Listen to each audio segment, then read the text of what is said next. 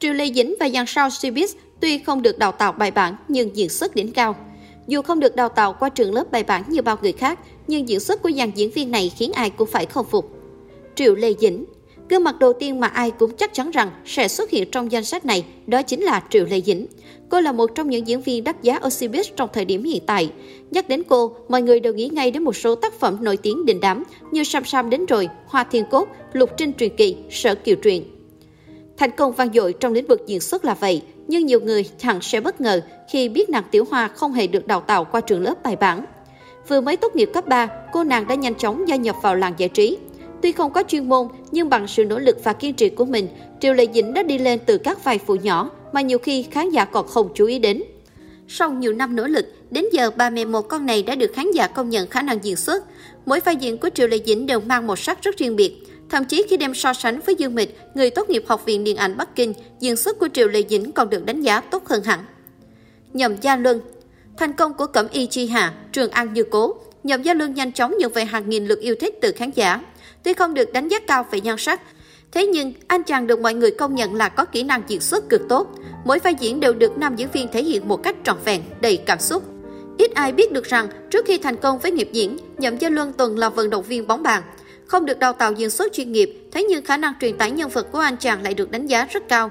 Hiện nay điều duy nhất khán giả còn không hài lòng với nam diễn viên này có lẽ là việc anh chọn những vai diễn giống nhau nên cảm giác một màu. Bạch Lộc Bạch Lộc vốn dĩ là một người mẫu hot girl khá nổi tiếng trên mạng xã hội trước khi bén duyên với nghiệp diễn xuất. Đến năm 2016, Bạch Lộc gia nhập vào hoang ngu ảnh thi của Phu Chính và bắt đầu nghiệp diễn xuất. Không xuất thân từ trường lớp chuyên nghiệp, thế nhưng đến nay Bạch Lộc đã trở thành một diễn viên tỏa sáng trên màn ảnh nhỏ.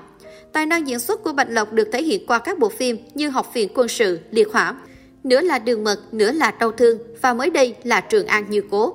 Dù là vai diễn hồn nhiên, tinh nghịch như Giang Quân hay vai diễn ngập tràn bi thương như Thời Nghi thì Bạch Lộc cũng đều thể hiện rất tốt. Tuy nhiên, nhiều khán giả còn nhận xét rằng diễn xuất của cô nàng thậm chí còn vượt xa nhiều cô bạn đồng nghiệp cùng lứa. Triệu Lộ Tư Trước khi là diễn viên đầy triển vọng như hiện nay, Triệu Lộ Tư từng là hot girl mạng. Cô nàng cũng không được đào tạo diễn xuất chuyên nghiệp mà tốt nghiệp đại học ở Minh Đạo ở Đài Loan. Có lẽ chính vì không được học diễn xuất bài bản nên những vai diễn của Triệu Lộ Tư vẫn còn rất một màu và nhiều khi là hơi lố. Tuy diễn xuất phập phòng, nhưng đến nay cô nàng cũng đã bỏ túi rất nhiều bộ phim hot như Ôi Hoàng đế bệ hạ của tôi, Trần Thiên Thiên trong lời đồn, Trường Ca Hành. Dự án phim Tình Hán Sáng Lạng và Thả Thí Thiên Hạ của nàng Tiểu Hoa cũng được khán giả mong đợi. Hy vọng đây sẽ là bước đột phá trong diễn xuất của Triệu Lộ Tư. Ngô Thư Hân Ngô Thư Hân vốn dĩ có xuất thân là một idol, cô đã chéo sân sang hoạt diễn xuất và nhận về hàng loạt ý kiến trái chiều từ khán giả. Tuy nhiên tính đến nay, kho tàng diễn xuất của Ngô Thư Hân có khá nhiều tác phẩm nổi bật như Khúc biến tấu ánh trăng, Trạm kế tiếp là hạnh phúc, Thiếu chủ đi chậm thôi.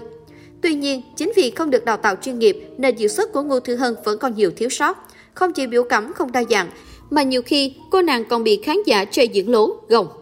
So với những diễn viên không chuyên khác, rõ ràng Ngô Thư Hân sẽ còn phải cố gắng nhiều hơn nữa.